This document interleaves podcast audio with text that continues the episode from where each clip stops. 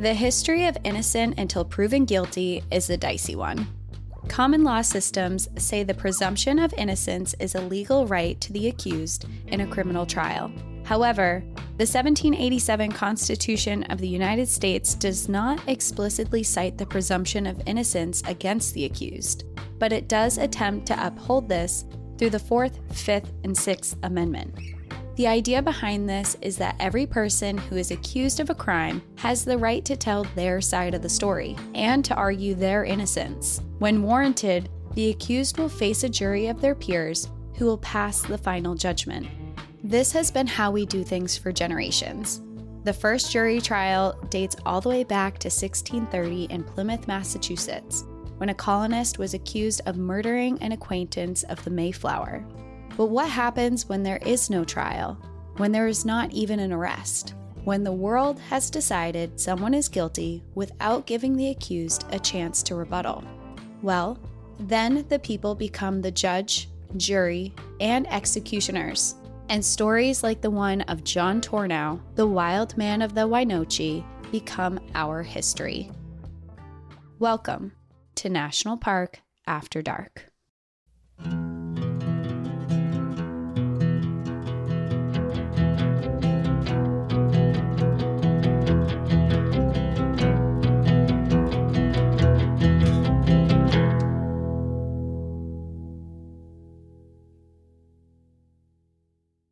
So we're getting involved in some vigilante justice. Yes, we are. This has been a highly requested story, and we're going to Olympic National Park, which we haven't visited in a really long time. So I'm excited for it. Lovely. And I know that you're just, before we get to the story, you are chomping at the bit Sure to tell am. everyone just the, the good news, to spread the good word, if you will. Spread the good Lord, the good Lord's work. Um, what? Okay, yes, I am. I am. I am. I have been saying for months and months now that I really, really have wanted to get an Antarctica trip going. And if you're on social media, if you're on Patreon, you've already seen this, but we have officially convinced TrovaTrip to allow us to take you all to Antarctica. And we are launching the trip. We have the link in our show description, so go click on it now so you can follow along and look at the itinerary. But it's really exciting. We're going to be launching this to be open to book on September 8th at 9 a.m. Pacific Standard Time, 12 p.m. Eastern Standard Time. So it's not available to book yet, but you can look at it. This is, I will say, is the most expensive trip we have ever launched. And we understand that it might not be doable for everybody, but we wanted to give everyone a huge head start to be able to plan and pay for this over a long time because you can do payment plans with this. So this trip actually isn't going to launch until March, March 9th of 2025 Yeah, that's when we're going. is when we're going. Yeah. Yeah. So, huge heads up time as far as preparing if this is a trip that you sign up for. But also, we just wanted to give a couple weeks head time because we've learned over the last handful of trips that we have launched. It seems to be a mad rush, and it's like we announce it, and then they go on sale like, you know, a day or two later, and people are just kind of caught off guard, and it's just, it's crazy. You guys are nuts. Um, Yeah. So, we wanted to give you a few weeks to think about it. I don't know. Did I say how much it cost already? no, you Or just am I said it. avoiding it? You're I'm avoiding it. Okay.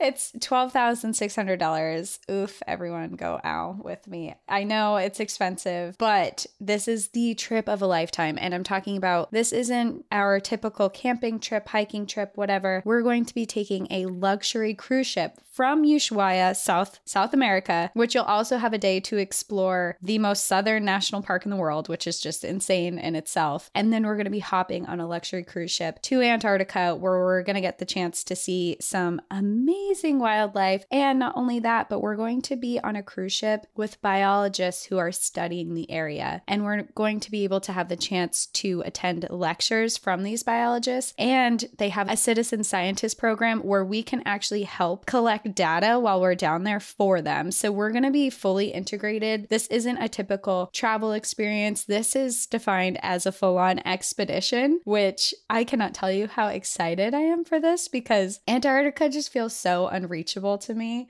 So the fact that this is real life and we can help you all get there, because for me, I'm like, I'm never going to go to Antarctica. That's crazy. How, how am I going to get there? It's like, actually, we're going to take you on a really nice boat where they have yoga and really good food and science lectures and comfy beds. There's a library. There's a library, library. for bookworms, fellow bookworms.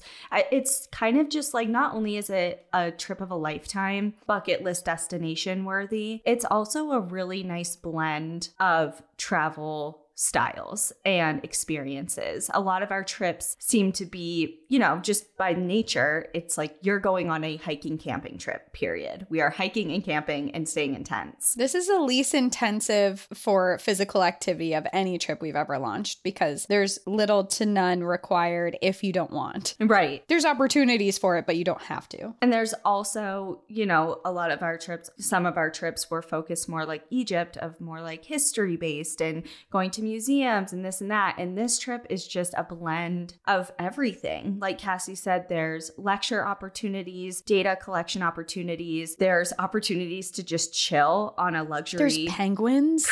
there's penguins. Sorry. There There's penguins. penguins. There are penguins. Book now. There are penguins, like real ones. And there's obviously opportunities to get off the boat. You can camp on the ice if you want. There's snowshoeing, Weather depending. photography uh, opportunities. There's snowshoeing. There's, I mean, obviously the itinerary will spell it all out for you. It's the longest trip we've ever done, as well as the most, the coolest, I would say. I mean, Yeah. It's the most unreachable destination I think we've chosen and we're we're getting there. hmm So we have a couple things for you to check into. So number one, of course, the TrovaTrip page that has our day by day itinerary broken down, just kind of a snapshot of what to expect for that particular day, different activities, things like that. But we're also going to post um, on our link tree through our Instagram, which we'll also link in the show description of this episode. We have a th- how long is it? I think it's like 35 pages. A PDF file that details everything for you so you can see exactly what you're paying for. Yep. So it's 35 pages worth of not only itinerary breakdown, but also information about the boat, pictures about of your accommodations, information on the citizen science program that Cassie spoke about, also the different efforts as far as operating responsible travel while in Antarctica. A lot of people have questions about that, especially being on a bigger ship. So there's just all 35 pages worth of information. If this is a trip that you would like to join us on, please please look at both of those things there's tons of information on it um, and there is a very so this is like the grandest trip we've ever done but it also has the least amount of spots Yes. So we don't know how it's going to go for how many people this is going to be doable for. So we just are recommending if you are interested, be there on the dot to book it because I mean, we could get all this. All the spots sold out in a couple minutes, like we have before, or it might take a little bit longer because it's more expensive. We're not sure. But I also do want to note that when we're going down there, it's whale season. So we're definitely going to see whales down there, which might entice people a little bit more to want to come. So just be prepared. We're going to be posting on our socials more about all the information and hyping up the trip over the next few weeks. But just so everyone knows, it's coming up September 8th, 9 a.m. Pacific Standard Time, 12 p.m. Eastern Standard Time. You will be able to book. all right now let's go to olympic because it is one of my favorite national parks Yeah, everyone's here for the story. So let's go into it.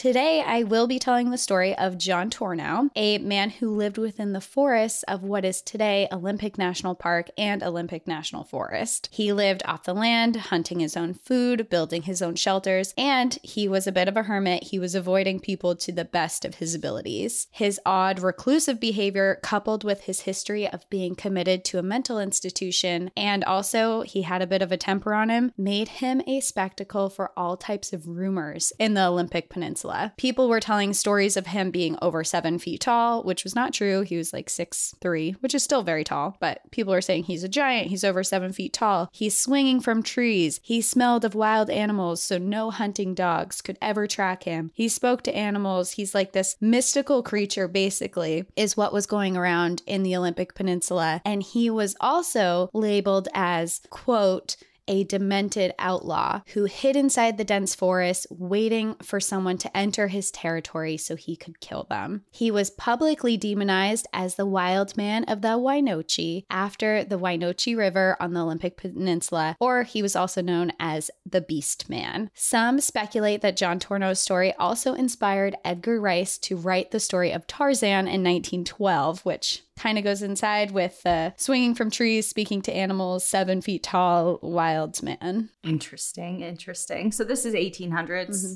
I'm guessing. Yes, this okay. is the 1800s, early 1800s. And for John Tornow, he eventually became the main suspect and accused murderer of his two nephews. For this one, there was no arrest, there was no trial, and he was ultimately brought to justice by a manhunt. So for this story today, I'm going to tell his story, and I want you to decide for yourself if you believe that he was this wild, dangerous man he was said to be, or if maybe he was just innocent and misunderstood. And I do want to say I did find most of my research from the book Beast Man, a historical account of John Tornow, accused murderer of six men by Michael Fredson. And uh, it's very interesting. It is, if you're looking into the book to buy it, I will say that there are a lot of pictures of him dead in it. And the front cover of this book is John Tornow dead with people posing with his body. So it is kind of uh graphic. Yeah, it's a graphic. It's a very graphic book. That's a good word. Going into John Tornow's story, he was one of six children and he was born on September 4th, 1880. Oh, so late 1800s, early 1900s, I meant to say. He was born in Iowa to two parents who had immigrated from Germany. And two years later, in 1882, the family headed west in search of land and work for the family. And they also traveled with a friend who was also from Germany, and his name was Henry Bauer. They followed the building of the Pacific Railroad until they arrived in the Puget Sound, which was not yet designated as part of the state of Washington. Washington was designated as a state years later. And it was here that both the Tornows and Henry Bauer purchased land along the Satsop River, which is a river that is within Olympic National Forest and stops just before reaching Olympic National Park. And obviously, it wasn't these things back in this time, but today, to give you a reference of where it is. Okay.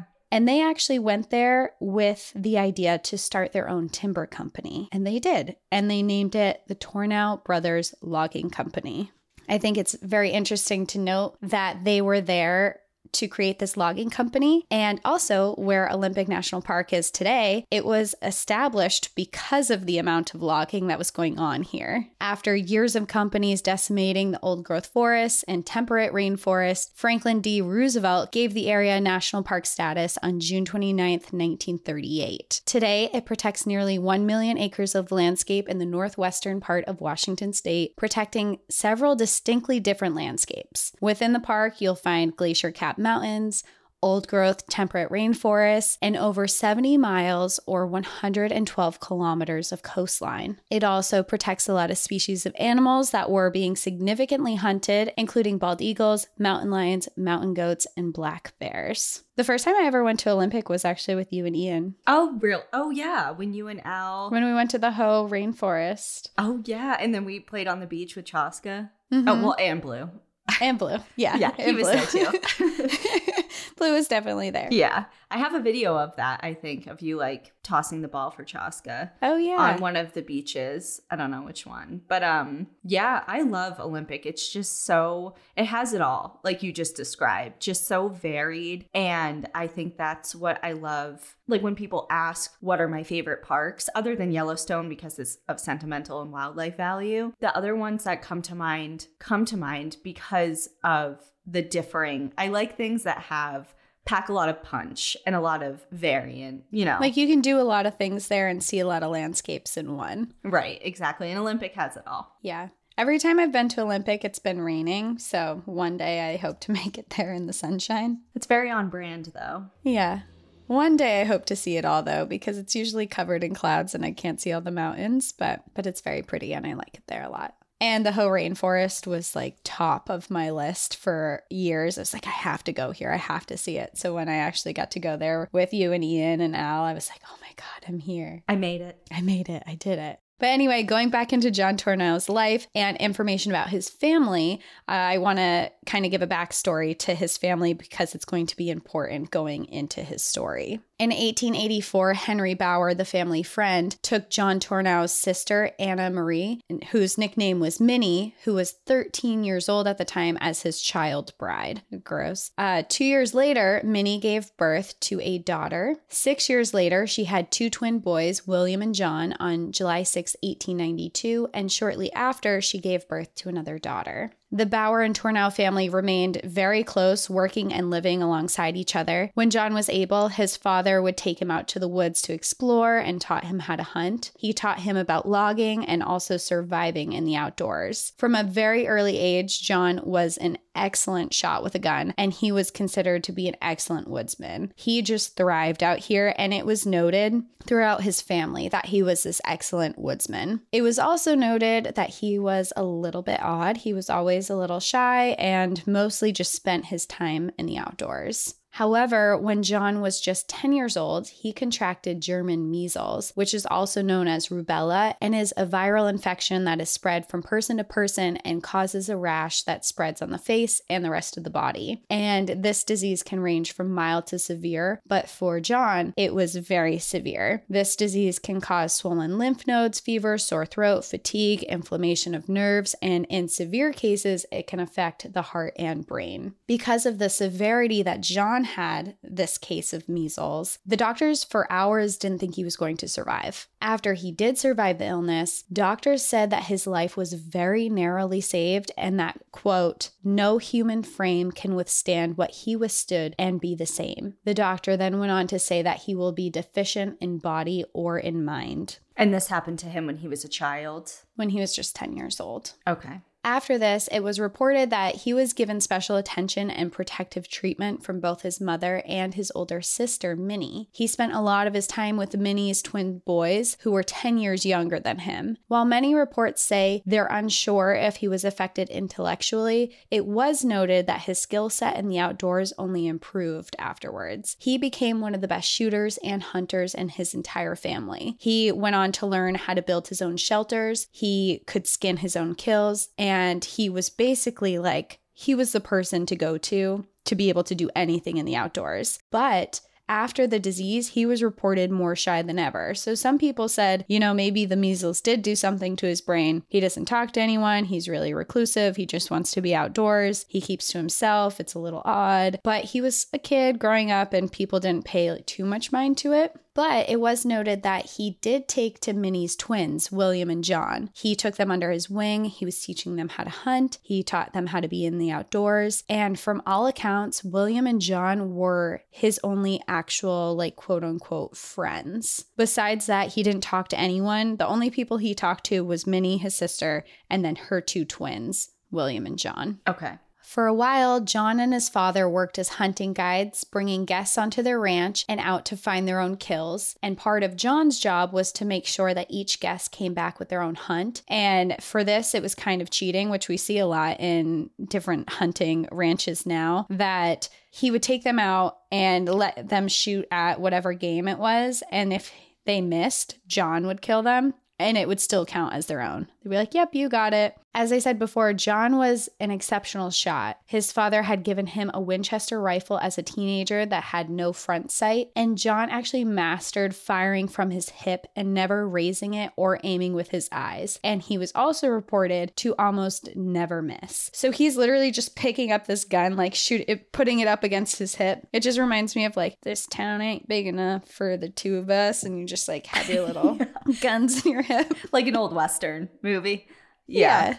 Like an old western, old western outlaw. Well, that's how John was. He could just shoot and hit whatever he was whatever he was aiming for. Along with him getting along with the three people I already stated, he always had his favorite hunting dog with him as well. And this dog happened to be the scraggliest, most unkempt of the family's hunting dogs, and it was a mutt named Cougar. In one story, John led a hunting party to shoot a deer from a long range. All three members of the party missed, but John raised a semi automatic rifle and rapidly fired five times, killing the deer. Later, they discovered all five bullets had pierced the deer through its heart. What? Yeah. And that might just be a rumor. There's a lot of rumors that are going on about John, which we'll get into. So it could just be one of the rumors, but he was a good shot. And that was one of the things that was said about him. For the most part, John would spend his days out in the woods alone, only accompanied by Cougar. The two of them would head off into the woods for days at a time when John was a kid, but as he got older, by 17 or 18 years old, they would spend sometimes months out in the woods alone. Occasionally, John would hunt beaver, deer, cougar, and elk with some others in the area,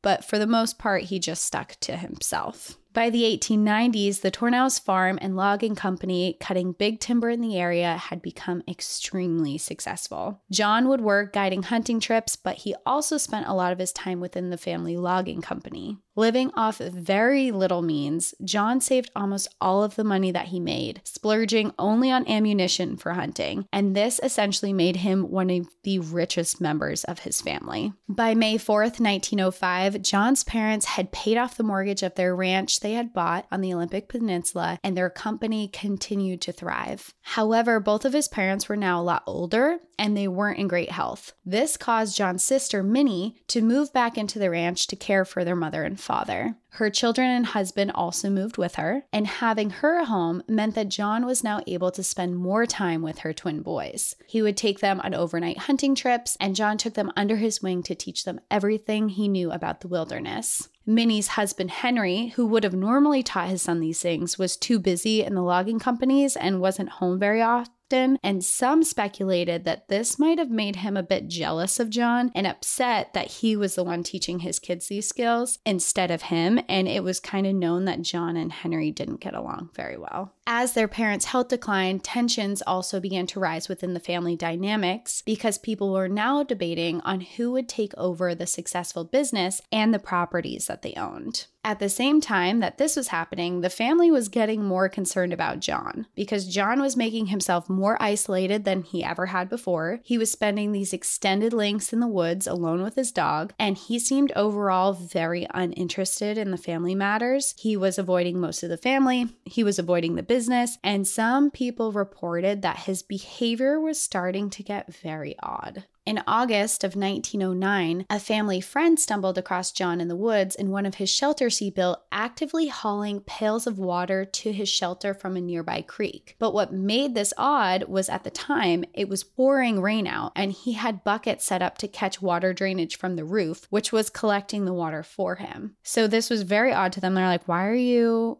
going to the river collecting water when you have tons of water right here and it's pouring rain out right now. So, reports of these odd behaviors started making their way back to the family, and they started worrying about his mental health. Collectively, the family decided to commit John to a mental institution. And not only that, they decided that they would use his savings to pay for it without his knowledge. Oof, yeah, not a good way to keep the peace among family members. Yeah, it's like, okay, you're being a little weird. So we're going to uh, make you go to this hospital and surprise you're paying for it. Years after this happened, his older brother was quoted in an interview saying, and I got this from the book that I researched most of this from.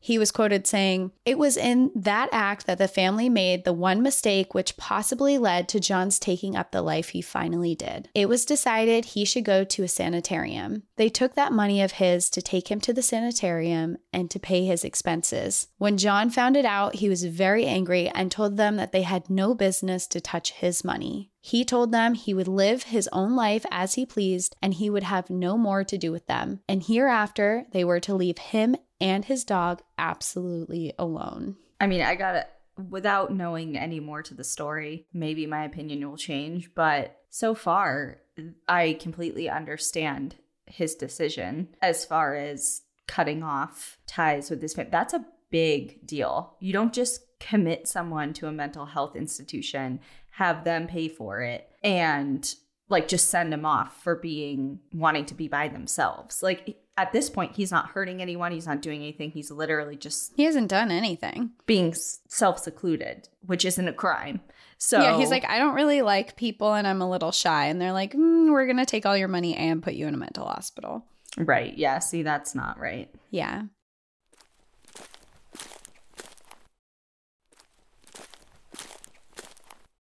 And I do want to, I always have to put a warning for this. There is a little bit of violence towards animals and dogs that pops up, but I promise it's a very short, it's very short and there's way more to the story. This is a very long story and I apologize that this happened, but I had to put it in the story. Don't even tell me it's cougar. I can't. Stop. I, find another topic to research. I'm not, I can't listen. like the episode is over. There are some speculations on why the family forcibly committed John. Some say it was out of concern for his well being and the fact that he was becoming a burden on the family, while others speculate it could have been motivated by money and business. Around this time that John's parents passed away, they left the estate to him and his family. And John was being very reclusive and not associating with the family that much.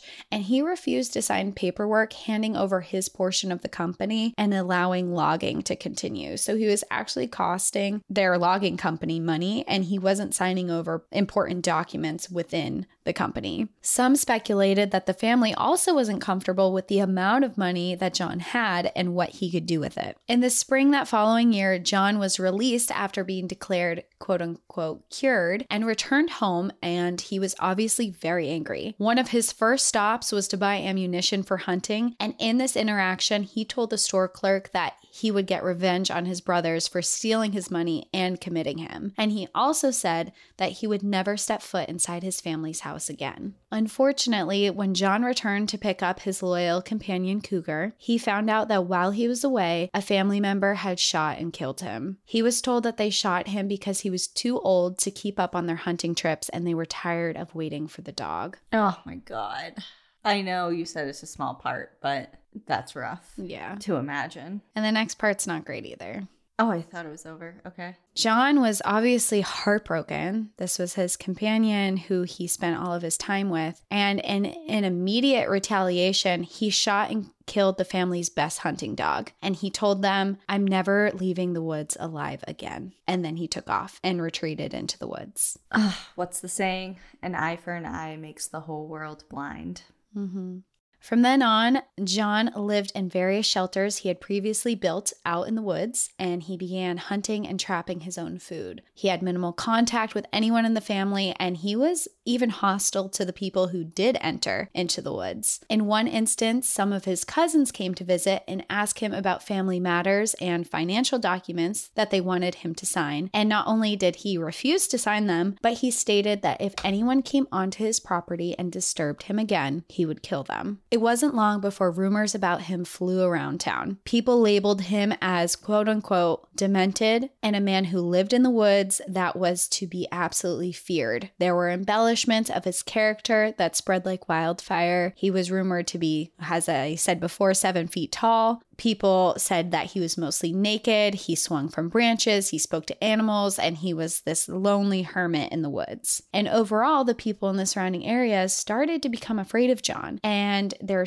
became somewhat of a folklore in the region. Occasionally, there were people who did have run ins with John, and in one instance, some surveyors who were on the land in regard to the logging companies came face to face with him. And he wasn't friendly. He demanded to know who they were, why they were there, but once they had proven that they were surveyors, he allowed them to go about their business without any incident. The only person that John did visit occasionally was his sister Minnie and her twin boys. He would occasionally go to their home to pick up spices and meats that she would have waiting for him. And for the most part, John was left alone until September of 1911. It was on September 3rd, 1911, when Minnie's twin boys went off to the woods to hunt a black bear that had killed one of their livestock. The ground they were hunting on had previously been cut down by the Tornow Brothers Logging Company and was around the same area that John was now living in. That night, neither of the boys returned home. Hank Bauer, their father, assembled a search team after 6 p.m. that same day. That night, they still found no sign of the boys. The following day, the team resumed their search, and around noon, they came across a female bear who had been shot. And not far away was the remnants of warm ashes of a campfire and sticks used to smoke beef. With this, the team returned home to get clothing from each of the boys to help their hounds track their scent. The dogs brought them deeper into the forest, over a ridge, and towards a gully. Here, they found one of the boys' hats, which actually proved to be a very ominous sign because at this time, no one traveled in the woods without their hat. So, this seemed like a very alarming sign. Not far from there was one of John Tornow's shelters that had evidence of him being there recently, but he was nowhere to be found. The dogs continued to follow the scent of the boys, leading them across the Satsop River until the dogs started acting strangely and refused to move forward. The sheriff leading the scene didn't see anything and called off the search for the evening. That afternoon, the sheriff issued a warrant for the arrest of John Tornow on the assumption that he had kidnapped the boys. The following day, the dogs led the sheriff and team to the same point they had the day before stopping and refusing to move. But this time, the dogs started digging at a pile of leaves and loose dirt. When the team started digging, they found a shallow grave with one of the twins. He had a visible gunshot wound through the heart. Moments later, the dogs found another scent and followed it to where they uncovered the other sibling in another shallow grave with a gunshot wound to the abdomen and a second one through his heart. Immediately, speculations went to John Tornow. Investigators believed it was possible that while the boys were out hunting the bear, and because of the proximity to John's camp, that the dead bear was, it was possible that the boys missed and shots could have barreled overhead into John's camp. They theorized that John believed the boys were firing at him and from a long distance away, and known as a great shot, shot and killed them both and buried their bodies nearby. Besides their suspicions that John had done it, the only other clue of the murder was a six inch clasp knife that was left behind in the area that did not belong to the boys. Now, Minnie, John's sister, adamantly denied that John would have had anything to do with their deaths. She told investigators that he would never do that. He had grown up with them, and her twin boys were the only friends that John had ever had. She told them how close they were, but her words didn't sway the investigators at all, and they believed wholeheartedly that John was the killer. The afternoon of the funeral, the sheriff in town initiated a full on manhunt for John Tornow with heavily armed posses and bloodhounds. They organized two groups of six men each, who, knowing John Tornow had the ability to hide out for weeks, outfitted themselves for up to a three week manhunt. In their group, they had sheriffs and professional trackers. Many of the people had experience hunting for outlaws in the woods because of past incidents of people breaking hunting game laws and being arrested in the Olympic Peninsula.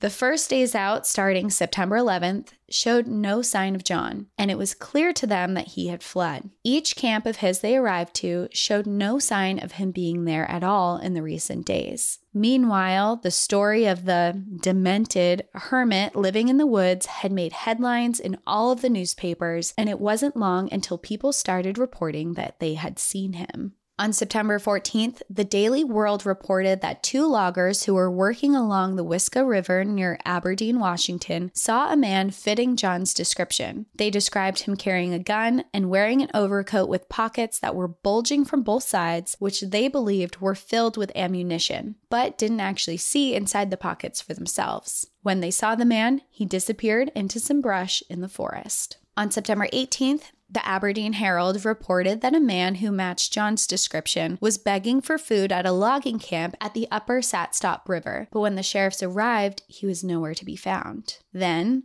on September 19th, the Washingtonian reported an interaction two men had with John at their campsite. They had sat around a fire and fed him. They were about six miles from where the twins were murdered. They reported that John had told them, quote, he had seen the posse and that he had a damn big notion to take a shot at them. He saw them from the day they started out. They also said that John never let his gun leave his side. I have a quick question. So, Yeah. are those verified sightings of him and interactions with him? Because it just seems odd that he would be begging for food or going up to random people asking for food if he's so self sufficient and has been living on his own and hunting and getting his own food for however long. Totally. Oh, these aren't verified. These are just these reports that are coming through and people being like, I think I saw him. I definitely saw him. I had an interaction with him. And none of them are verified, but they're kind of building up this hysteria that's going on in town. Like, he's here. The murderer's here. I saw him here. And it's Mm. all over the newspapers. Okay. And once this article came out that there was a full interaction, they believed that based on where the location happened, that John was heading further into the wilderness, and they sent off a manhunt to scour the area of Mount Olympus, which is the tallest and most prominent mountain in all of what is Olympic National Park today. It stands at 7,980 feet, which is 2,432 meters, which doesn't sound like a lot, but Olympic also starts at sea level. So when you're going from sea level to almost 8,000 feet, that's a significant change. And it's a huge mountain with varying weather and snow. And we talked about their snow capped mountains. This is definitely one of them. It look that whole area kind of looks like um like a little Switzerland. Yeah, definitely. You're like in the Alps of Washington. Yeah. Well, the crews that were sent out here hiked over the mountain, descended steep cliffs, and had to endure large amounts of snow. One of the sheriffs even slid almost 1,500 feet down a snowy cliffside, but was thankfully uninjured. Their efforts, though, showed no sign of John at all. And later, they found out that the whole story of interacting with John was a lie. These people had just made it up to contribute to the hysteria that was going on. Oh, God, I knew it. I knew it. Shortly after this happened, they wanted to up the incentive to people to actually give them information that was going to lead to John's arrest. So they began offering a $500 reward for information leading to his capture, which today would be equivalent to just under $16,000.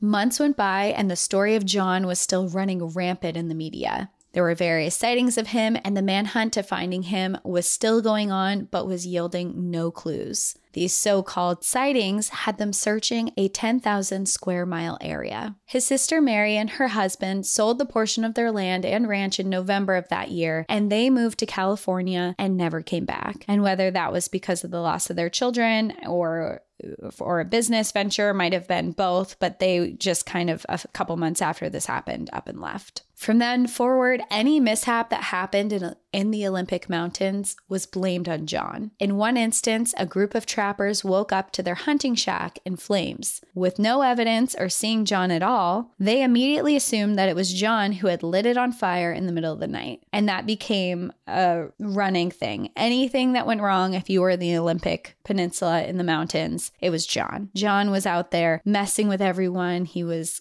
going about everyone's business. He didn't want anyone there. He was trying to scare everyone. No one wanted to go into the mountains because they thought John was going to be there and try and harm them. So search parties continued through the winter for John, and everyone knew that he was likely surviving just fine. No one was like, "Hey, it's winter. He no way he's going to survive this. Conditions are horrible." Everyone was like, "He's out there. We know he's out there." But there was no signs of him at all. Like nothing. It wasn't until that following March, six months after the manhunt had begun, that the crew finally found their first sign of John. Two trappers who were also sheriffs, Mackenzie and Elmer, who had been on the search parties as well, were working in Oxbow, an area right at the borders of Olympic National Forest when they spotted a thin swirl of smoke coming from the trees. The pair was so excited for this, they locked their bloodhound in a vacant shack and, without waiting for reinforcements to come with them, packed out ammunition and headed through the thick underbrush and massive fir, hemlock, and spruce trees in hopes of being the ones to capture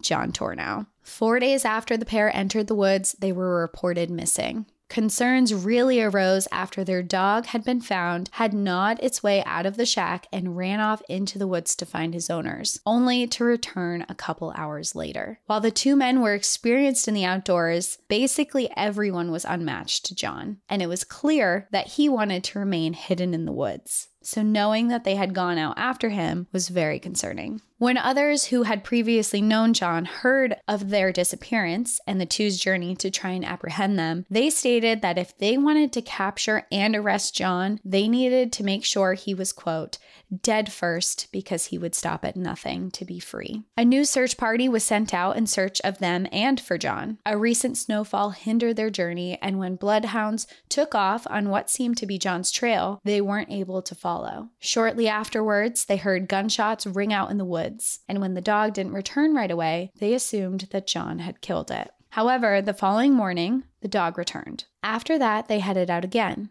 In hot pursuit of John, and this time they found his shelter. The dogs had sniffed out an elk carcass, and close by was his shelter, which was a lean to made of wooden poles, branches, moss, and leaves. Inside, they found pants, shoes, gloves, and a bed that John had been sleeping on. It was made out of rotting wood and ferns. Also, they found John had abandoned about 50 pounds of elk meat that was already smoked, and now they felt like they were right on his tail. This just reminds me of an episode of Survivor. Like he's sitting on ferns and his bed's made of leaves and Yeah, and he's smoking his latest kill. Yeah. yeah, like this is I've seen this before on Alone. and now we're at alone. Yeah. It's like I know how to do this too from my excessive binge watching of Alone. Right. Yeah. It's like I could also do this easily. Easily. My Do you ever toxic watch trait. those shit? My toxic trait is thinking that I could survive in the Olympic Peninsula Peninsula wilderness like John Tornow. Someone make it a meme. Have you ever watched like those shows and you're watching and they're surviving in the wilderness doing these crazy skills and you're just sitting there like eating a bag of chips or whatever and it's like, "Ugh, idiot. or they Shouldn't like shoot to You're miss. gonna- They like miss a their shot on like a squirrel or something, and you're like, oh, come on. Come on. Meanwhile, you picked your chicken up at the store earlier that day. You're sitting on a couch with a heater. Meanwhile, I've never shot a bow and arrow after, you know, like YMCA camp when I was 10. Like, you know, I mean, we all do it, I feel like. Uh, me too. Well, only a couple days later, on March 16th 1912 at 11:30 a.m., one of the sheriff deputies found the bodies of the two trappers who had gone out alone looking for John. They were found in a shallow trench filled with devil's club, which if you were on our Alaska trips, you know exactly what that is. It's a plant that if you touch it in sunlight, it like causes this crazy rash on you and is and then is also really good for medicinal purposes. I'm pretty sure everybody got some sort of Devil's Club salve or tincture or lotion or potion, you know, after after learning that on our hikes. Yeah, I got a solve. Well, they found them buried in a shallow grave and they were in the shape of a T. And the way in which they were buried resembled the same way that the twins had been found. They had each died of gunshot wounds, and one of them had died with their face frozen in terror. In their recovery, they found that John had stolen some of their clothing, their guns, and ammunition, along with a compass, waterproof trousers, boots, a hat, and their watches. Allegedly. Allegedly, because we don't know if it's John, but it's looking kind of favorable to be John. It's not looking good for John. Let's just say that. Yeah, it's not looking good. The following day, they initiated the recovery effort for their bodies. And to give you an idea of how far into the backcountry they were looking for John, they covered over a 100 miles on horseback to bring these bodies back to the nearest town. And to do this, they had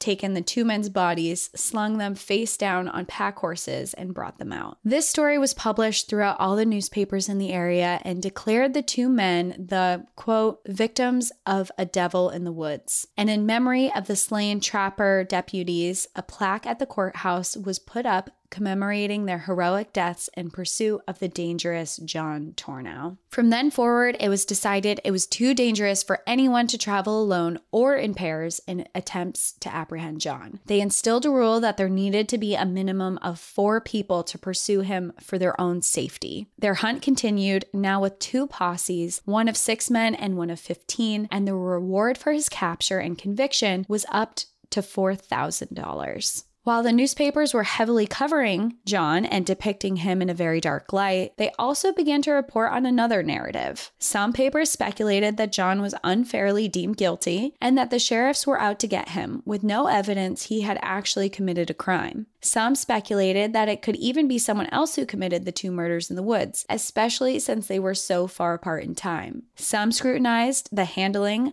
of the full on manhunt and stated that they believed that maybe John was just running in fear of his own life and that he just wanted to be left alone. A lot of people were saying that if the sheriff stopped pursuing John, there wouldn't be any issues anymore. The only reason they were seeing violence from John was because he was actively being hunted. But if they stopped, then there would be no more issues. Still, though, with the weight of possibly killing two sheriff deputies, people were very fearful of him, and he managed to stay elusive and hidden from the public eye. It was also becoming abundantly clear at just how skilled John was in the woods. Teams were frequently picking up traces of him and following his tracks to later find evidence that John had actually been in the woods stalking them the whole time. With all the attention in the media, John's sister came forward and told her account of John. She said, John Tornow, who is my brother, left home in the spring of 1910 because of trouble over a blind dog killed. He was not dressed well, wearing overalls, a flannel shirt, and a fair pair of shoes. We never heard of him until the following fall when he came to our home. Then he was pretty well dressed, wearing a good flannel shirt, good trousers, and good shoes. His hair was long and hanging well down to his back, and I cut it for him. He did not need shaving, and when I asked him how he shaved himself, he said that he had an outfit up in the hills. While at our home, he showed me a small bottle containing grains of gold, and later a purse containing 25 or $30. And when I asked him where he had gotten the money in gold, he told me up in the mountains. She then went on to say she thought her brother was the one committing the murders, but she was adamant that she believed that if John did kill her sons, he had no idea it was them when he did so, because he would never have any reason to have harmed them. Over the next year, he still remained hidden in the Olympic forests, with various sightings and teams of sheriffs on his trail, but never caught. The lore and legend of John Tornow swept the newspapers and continued to spread fear among the people. Rumors of who he was and how he survived outside were exaggerated. The rumors continued about him swinging from trees, speaking to animals, and hunters found evidence of lean tos, bark shelters, large stumps he hid out in, and underground dugout hideouts. They found various carcasses of mostly elk that he was cooking and remnants of them being smoked. And with all of this evidence of him clearly still being being out in the woods, they upped the reward to $12,000.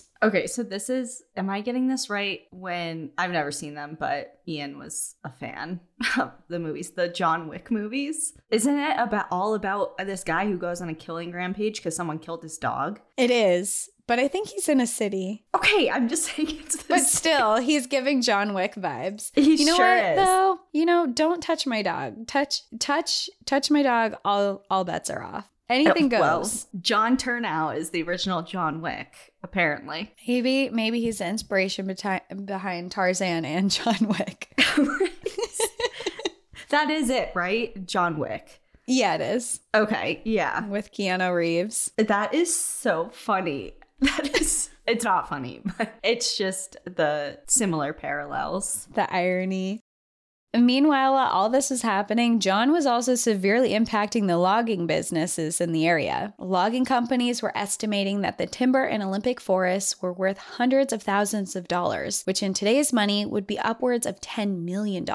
But people were afraid to log there, and petitions of companies to begin their logging were denied because of the dangers of the woods. On top of this, elections were happening, and there was a lot of pressure on local politicians in regards to John. People were very angry that the search for him was costing so much money and they wanted the pursuit of John to end, while others wanted them to find him because they had spent so much money. So there were these two sides. People were like, okay, you spent too much. You're not going to find him. He's not doing anything. Like, leave him alone. And the others are like, okay, you've put so much money into this. Please just find him and get this over with. In both regards, between the political climate and the logging companies, there was a lot of pressure to resolve the situation with him. And now he had been hiding in the woods for just under two years. He's out there for like 18 months at this point. However, that was all about to come to an end. On the evening of April 15th, 1913, three deputies, Quimby, Lathrop, and Blair, were patrolling the woods for John and found an imprint of his boot on the ground. Not far ahead was another one of his camps. There was no sign of John, but because it was getting late, they retreated to their own camp for the night. That night, Lathrop and Blair argued that because there was no sign of John, they wanted to go back to his camp in the morning and check it out more and not wait for reinforcements. Quimby tried to remind them that there was a rule in place, that there needed to be at least four deputies to pursue John, but they didn't want to hear it. The following morning, they headed back to his camp, and Quimby agreed to come with them and be their eyes and be on the lookout for John. His camp was set up on a lake in the middle of the forest. With lots of giant down logs around. As they headed closer, Quimby suggested that they got a view of the camp from farther away before they entered the actual camp, in case John was actually there and was actually watching them. Because as we've seen before, they found a lot of instances where they found evidence that John was actually stalking them the whole time they were at camp and he was always kind of a step ahead of them. But again, the two other guys insisted that the camp looked abandoned and they continued walking in. Quimby was really nervous and he was cautious and he maneuvered around the trees behind them while the other two sheriffs walked right up to the cabin. In an instant, a shot rang out and Blair was shot. He crumbled to the ground. Instantly falling was another shot, and Lathrop fell to the ground as well. Quimby saw John's face peek up over a large down log and he fired back at him. Quimby shot seven or eight times, but he was mostly hidden behind the log and brush. Then Quimby saw him again and shot at him more times. This time, he seemed to slump down in a way that he hadn't done prior, and he had a feeling he might have shot shot him. He waited for several minutes for him to fire back, but there was nothing. While he thought he may have hit him, he also feared that John might actually just was taking time to move to a different angle and then he would be shot as well. The deputies that he had came with were clearly dead and he knew in that moment he needed to get out of there ASAP and he did. They were so far out in the backcountry that it took him three and a half hours to get back to their main camp. And when he was there, he was able to alert everyone of the two deputies' deaths. He also warned that it was very possible that he could have killed John and when they return, they may find him dead. At this point, John had now killed six people. They assembled a 22 man team and sped their way back to John's camp. They were there by 9 a.m. the following morning. When they arrived, Quimby pointed out where he had last seen John, and cautiously and heavily armed, they all approached. Behind the log, they found him, slumped in a sitting position behind the log with a gunshot wound to the neck and he was dead. It was very clear from his appearance he had been in the woods for a long time. His clothes were ripped and ragged. His hair was long, matted, and filled with bugs. His face was almost black from dirt. They also noted that he was wearing a brand new pair of boots that they recognized from the sheriff he had killed. And next to him were the two guns he had stolen from them. John died at 34 years old after a 19 month manhunt living in the forests of the Olympic Peninsula. News of his death was widespread, and over 200 people headed into the woods to the camp to view John's dead body. People posed for pictures with him, and the photos of him went out to newspapers around the region. It took several days to transport John's body out of the forest. He arrived to the funeral home on April 19th, and there were crowds of people waiting to see him. People offered money to see his bodies and to take photos with him, and the people handling John's body took the bribes. Hundreds of people got their photos taken with John's body. Before his autopsy was performed, they opened the doors for public viewing. Over 650 people arrived to get the chance to see his body. And reportedly, one third of them were women and children. Just imagine like that's your family outing for the day. Like, let's I go mean, see. It was the talk. You're like, the- I would do it. I'm I'm like talking to the it- wrong person. I know that hard to imagine. I just put it in like the context of today. Like if something like that was to happen today, which obviously there's a lot of reasons why it probably wouldn't, but just imagine for a second it was a socially acceptable thing. People wouldn't cancel you if you were like, "Hey, I want to go see the Night Stalker's body" or whatever. You know what I mean? Like Yeah. if people if there was a serial killer targeting your neighborhood or your state and they were apprehended and you had the opportunity to go and view their body you're telling me that you think that would be not popular But to a bring your thing to children, to, bring your children. all right well that's maybe a little. It's like, all right, sweetie. Yeah. First grade starts tomorrow, but today we're going to go see this dead body. Yeah, that's a little bit iffy. That part It's a little much. iffy. Yeah, but I'm I mean, morbid curiosity has been a thing that has gripped the human mind since the beginning of time, and I I, mean, that's it- why we're here, I guess. yeah, I don't see it ending anytime soon. So I am personally not surprised um, about that, but I do. Yeah, the whole children thing in is a little questionable. little. But I mean, Yeah. there's a thing to do, and I mean, it's like this huge event. You just said for year, almost two years, over two years. 19 No. months. Okay, 19 months. This guy was evading law enforcement, killing people, living off the land, evading capture, like that is a big deal. So for the Yeah. opportunity to see him is one that I don't think a lot of people wanted to pass up. So I understand why over 600 people went to to see. to go see his body. Yeah, it's just, I don't know. I don't think I would do it for me personally. Like, I just have no interest in seeing something like that. I don't know. I've seen the pictures in the book and I'm like, I've looked at it too much, I think, but. I do It's see, that's I. I do see what you're saying for sure, especially because he was such a folklore in the region. Right. It's like this big myth in the flesh now. Like all of these Yeah. stories you've heard for years and now you have the opportunity to actually see it in real life is is enticing. But yeah, it is kind of like you do have a point. It's like, okay, so Ew. now what? It's like are you go have you seen those TikToks of like the audio? It's like you've been waiting your whole life to go see this thing and you get there and you look at it for like 5 seconds you're like, "Okay, let's go." Have you ever seen that? no, I haven't. it's like seeing the Mona Lisa or the Eiffel Tower or whatever. It's like all built up and you've seen it your whole life of like in magazines and on TV and you know everyone's travels. And then you get there and you just kind of look at it for a couple minutes. You're like okay, now what? So I feel like it's kind of like that. It's like Yeah. all this build up you see it and what do you do with that information? Like okay let's get out of here Well, I will say in this particular instance, people weren't just trying to look at John's body. They actually had to employ 30 sheriffs to protect his body because people were trying to steal pieces of his clothing and were trying to cut off locks of his matted hair to take home with them. again I'm not surprised You're like, I also I wouldn't do a lock okay, of hair.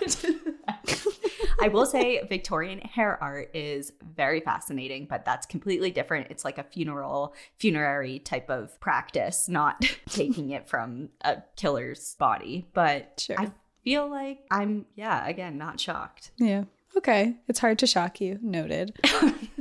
well, later the autopsy was performed and they did allow an audience of several people, including attorneys, prominent physicians, and journalists. It took them about half an hour just to remove his clothing. They found that he was wearing six shirts, two pairs of underwear, and three trousers. They also found that he had created slits in his pants to make going to the bathroom easier. A man of practicality. Yeah, he knew what he was doing out there. And he needed to ha- carry everything he owned. Now you have to pay like a hundred dollars for pants like that. Oh my, Ashley. Ashley, if you're listening, we're talking to you. Remind me what those pants are called. Ashley was on our trip on a couple of our trips and she had these great pants that you put on and there's a zipper that goes across your crotch and all the way to the back so you can just like go to the bathroom without taking your pants off. Yeah, it was like a women's style Yeah. hiking pants. Very expensive now. You just slit a hole in there and wear three of them and you're good. John, pioneering the industry.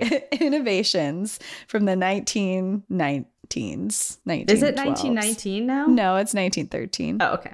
He was buried on April 20th at the Matlock Cemetery in Grays Harbor next to his other family members, including his nephews he was accused of murdering. After his death, it was found that John had a savings of $17,000, equivalent to about 525,000 today. He also owned significant shares in his family's timber company, along with several lots of land in Aberdeen, Washington. In total, he was worth over $32,000, which is equivalent to just under $1 million.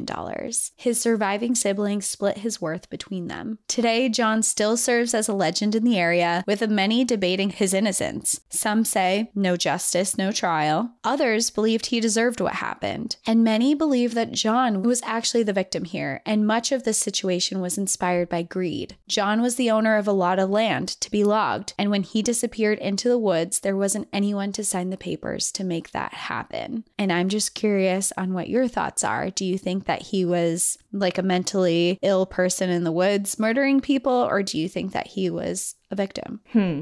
I think that I think two things can be true at once, right? So Mm-hmm. I think I aligned pretty. I, was it Minnie who said it that her gut feeling was that if John did kill the twins, it was a case of mistaken identity at first. And then, of course, he did murder the four others. Like, I Yeah. think for sure he definitely, obviously, there's a confirmed too. Did all of those things. Yeah, I think for sure he did do all of those things. At first, in the very beginning, I thought maybe he took the blame for somebody else as far as killing the two twin the twin boys, but Mm-hmm. I changed my mind. I think he did really kill six people for sure, but how it all unfolded and what his true intentions behind that were, I think it's something that was maybe a big mistake that got out of hand and out of control mm. and he was just committed to it now like like he said before he's not coming out of the woods alive so maybe he made a really awful mistake and then just really leaned into it you know what I yeah. mean? And yeah. I think that the before that, before the initial murders of the twins, that he was really unfairly treated and misunderstood and maybe had even if he didn't have, or which, how should I say this? He was just misunderstood, whether it be just a lifestyle choice or if it mm-hmm. was a mm-hmm. true mental illness. Either way, it was misunderstood. And I think he paid a really big price for that. And it was just really unfortunate what happened in the aftermath of that. I agree with you. I kind of have a feeling, I think he did kill all six of the people. I think he was unfairly treated. And I think that it's possible that me- mental illness could have contributed to things. But I'm also kind of on the side of all the people who said, like, if you all leave him alone, he's not going to bother you. I mean, people had come across him before and they had no issue. He was just like, hey, who are you? Okay, you're allowed to be here. Cool. See you later. Right. But there's also like playing devil's advocate to that. It's like, well, he did kill two people you can't yeah. just now leave that alone and just be like, yeah, well, I mean, it was a mistake. Maybe, who knows? We don't really understand. But yeah, of course. You know, so you can't we'll just, just kill two people and then just live off in the woods. Right, exactly. So, and I think it's very telling also that his own, was it his sister, Minnie? Right, the sister? Yeah. His own sister, the mother of two murder victims, was an advocate for him. Yeah. She's like, I know he wouldn't do this on purpose. Yeah. And she kind of stood behind him, yeah. And who knows? Maybe maybe he did have some sort of something happened and he did kill them intentionally, but I don't know. It's just it's obviously a big gray area, but that's my stance on it and obviously we'll never know, but Washington really went off with the taking justice into their own hands. They sure did. Yikes. I mean, I guess if you're in a shootout, what are you going to do? What are you going to do? He didn't really leave them with much of a choice either to arrest him, but he did say, like you said, uh, he's not coming out alive. So, and he he did not. Right. Wow, what a cool story. You've had that one in your back pocket for a while. I've had this book on my bookshelf for at least a year. I know. Because I remember when you first got it, you're like, look at the cover of this. It's so intense. And that was mm-hmm. a long time ago. So I'm glad you finally covered it because it was requested a few times. Yeah, it was time to go back to Olympic, to the Olympic Peninsula. I feel like we haven't done like a PNW story in a while. So it was time. Yeah. Cool. All right. Well, there's not really a way to end that on a high note other than everyone should consider Antarctica and remember to go check out that stuff. Yeah. We're going to Antarctica, hopefully. That's your homework assignment. go check out the two resources that we described to you. And uh, we'll obviously give follow up information as needed. You have time to think about it. But um, yeah, that's all for now. Yeah. So in the meantime, enjoy the view. But watch your back. Bye, everyone. Bye.